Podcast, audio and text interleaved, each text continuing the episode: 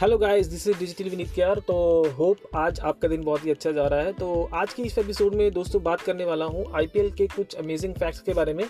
वो फैक्ट्स हैं पिछले कुछ तीन जो हाल ही में तीन दिन में जो मैचेस हुए हैं उनके बारे में बात करेंगे और कल के मैच के बारे में भी बात करेंगे। तो मैच के कुछ इंटरेस्टिंग फैक्ट्स के बारे में बात करते हैं। तो बात ये है दोस्तों कि कल का जो मैच गया है Sunriser Hyderabad versus royal challenger Bangalore, क्या मैच देखने को मिला दोस्तों। तो आपको भी लगा होगा कि कहीं ना कहीं मैच एक तरफा लग रहा था कुछ सिचुएशंस पे। तो लग नहीं रहा था कि वो मैच हैदराबाद की के हाथों से निकल जाएगा। तो इसके अलावा और भी बात करेंगे कि जब तक जब से ये हैदराबाद और बैंगलोर के बीच में मैच होते रहे हैं आईपीएल के सीजन्स में, पिछले भी कुछ मैचेस गए हैं, तो उन सीजन्स में कुछ ऐसी बातें हुई हैं। उन मैचों में से एक बात ये है कि जो अब तक का जो रिकॉर्ड बना है दोस्तों, रिकॉर्ड के मामले में अभी तक जो हैं हैदराबाद के जो कप्तान हैं डेविड वार्नर, तो कमाल की बैटिंग करते हैं वो। कल के मैच में भी उन्होंने काफ़ी अच्छी परफॉर्मेंस दी थी अपनी। तो अभी तक जो उनकी जो ऑरेंज कैप है वो अभी तक कोई ले नहीं पाया है। पिछले तीन सीजन से कंटिन्यूसली डेविड वार्नर के नाम पे ऑरेंज कैप उनके साथ ही चल रही है। तो देखा जाए दोस्तों ये कमाल इसलिए है कि ऑब्वियसली उनकी बैटिंग बहुत अच्छी हो रही है।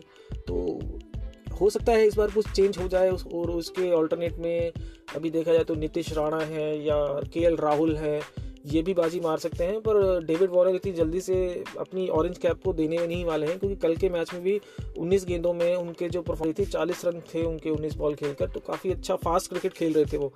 तो इसके अलावा और मैं बात करूँ तो हैदराबाद और बेंगलोर के बीच में जितनी बार भी टॉस हुए हैं दोस्तों, तो उन टॉस के बारे में आप फैक्ट फैक्ट जानकर आप हैरान हो जाएंगे कि अभी तक विराट कोहली जब भी हैदराबाद के साथ उनका टॉस होता है मैच से पहले, तो वो टॉस कभी जीती नहीं है।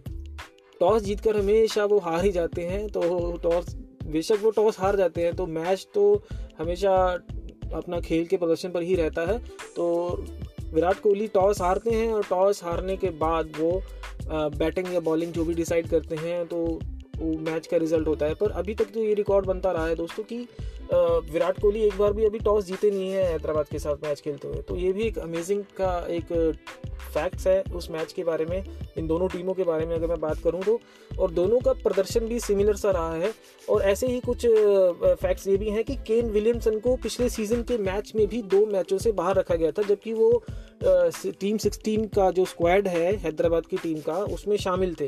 तो दो मैच पिछले सीजन में भी हैदराबाद हारा था, पहले दो मैच, और इस बार भी यही हुआ है। पहला पहले दो मैच हैदराबाद हार चुका है और लगता है अभी तीसरे अभी सीज़न में भी जो चौदहवां सीज़न है आईपीएल का, तो उसमें भी केन विलियमसन को तीसरे मैच में खेलने का मौका मिलेगा। तो कुछ ना कुछ बातें जुड़ी हुई हैं आपस में, कनेक्ट हैं। तो ये बातें दोहरा रहे अपने आप को, जैसे कहते हैं ना इतिहास अपने आप को दोहराता है, तो वो चीज़ें हो रही हैं दोस्तों। तो अगर उसके बाद मैं बात करूँ मुंबई इंडियंस की, और मुंबई इंडियंस का जो मैच गया था आपको पता है केकेआर के साथ, क्या कमाल का मैच गया था। लग ही नहीं रहा था दोस्तों कि नितिश राणा और तक जब जब तक खेल रहे थे विकेट पे, तो लग रहा था ये इजीली अचीव हो जाएगा। एक सौ बावन रन का स्कोर था, कुछ ज़्यादा नहीं था। बट जो रोहित शर्मा ने एकदम से चौंका दिया, उन्होंने खुद बॉलिंग की, और उसके बाद ट्रेंट बोल्ट ने और उसके बाद ट्रेंट बोल्ट और उनका साथ दिया जसप्रीत बुमराह ने। तो क्या कमाल की बॉलिंग की है उन्होंने, और मुंबई इंडियंस के खाते में एक विजय का जो तगमा है वो शामिल कर लिया। और ऐसा ही मैच पंजाब किंग्स और राजस्थान रॉयल्स के बीच में भी गया, जिसमें संजू सैमसन की पारी देखने लायक थी दोस्तों। क्या कमाल की पारी खेली है उन्होंने। फिर भी बाय लक अगर चांस बोला जाए तो रॉयल राजस्थान रॉयल्स को हार का सामना करना पड़ा, मात्र चार रन से वो हारी है।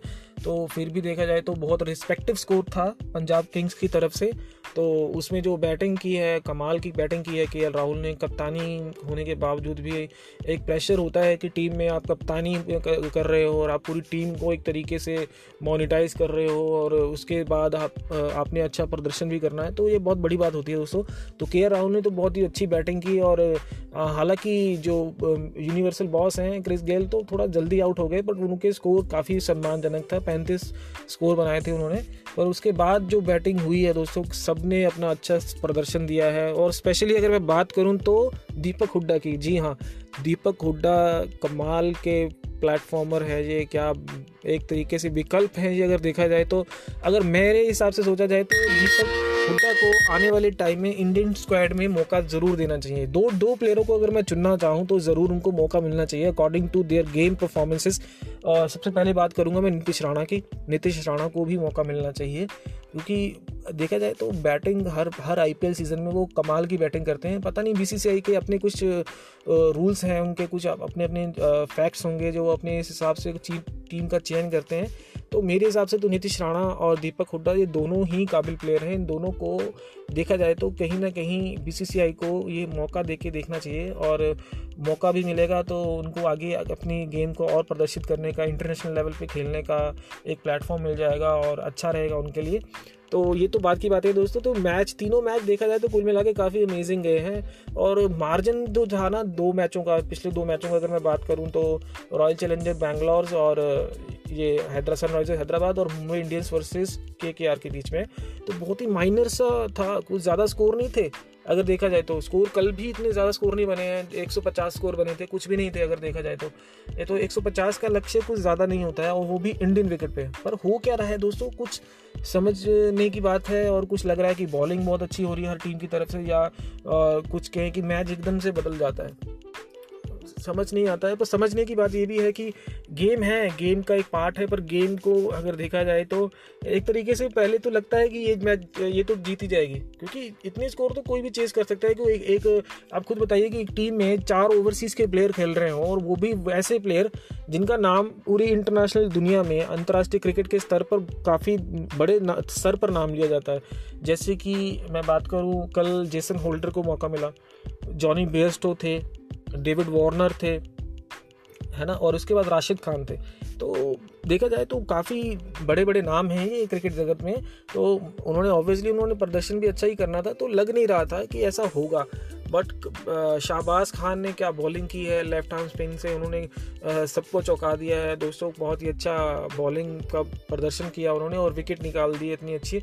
और जैसे आपने देखा होगा कि मिडल ऑर्डर्स के बाद तो लग रहा था कि एकदम से विकेट और जैसे लगातार कंटिन्यूसली गिरे हैं, तो कमाल की बॉलिंग की है शाहबाज खान ने। तो hats off to Shahbaz Khan और विराट कोहली की टीम को कंग्रेचुलेशन करना चाहूँगा मैं।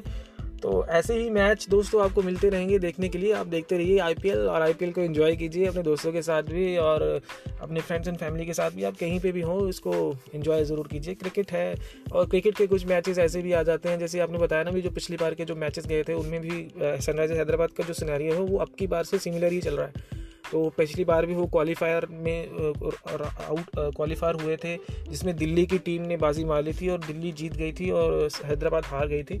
तो शायद हो सकता है दोस्तों इस बार भी कुछ ऐसा ही देखने को मिले और मुंबई इंडियंस भी ने भी कमाल की जीत अपनी हासिल की है और किंग्स इलेवन पंजाब ने तो पहला मैच जीता है। अभी देखिए नेक्स्ट मैच में क्या होता है, कैसी परफॉर्मेंसेस देते हैं वो आगे। तो कैसा लगा दोस्तों आपको ये एपिसोड, और आप इस एपिसोड को लाइक कीजिए, शेयर कीजिए और अगर आपको इससे कुछ वैल्यूएबल है कंटेंट और वैल्यूएबल इन्फॉर्मेशन मिली है तो आप इस एपिसोड के साथ जुड़िए। डिजिटल प्रतीक डिजिटल प्रतीक के साथ भी जुड़िए क्योंकि मैं डिजिटल प्रतीक का फ़ैन हूँ दोस्तों। डिजिटल प्रतीक के साथ साथ डिजिटल विनीत के साथ भी जुड़िए। तो मैं काफ़ी इन्फ्लुएंसेस हूँ उनसे और काफ़ी कुछ सीखने को भी मिलता है। तो ऐसे ही कुछ क्रिकेट के बारे में अगर आप जानना चाहते हैं तो डिजिटल विनीत के शो के साथ आप जुड़िए और आपको ऐसी वैल्यूएबल कंटेंट देखने को मिलेगा वहाँ पे।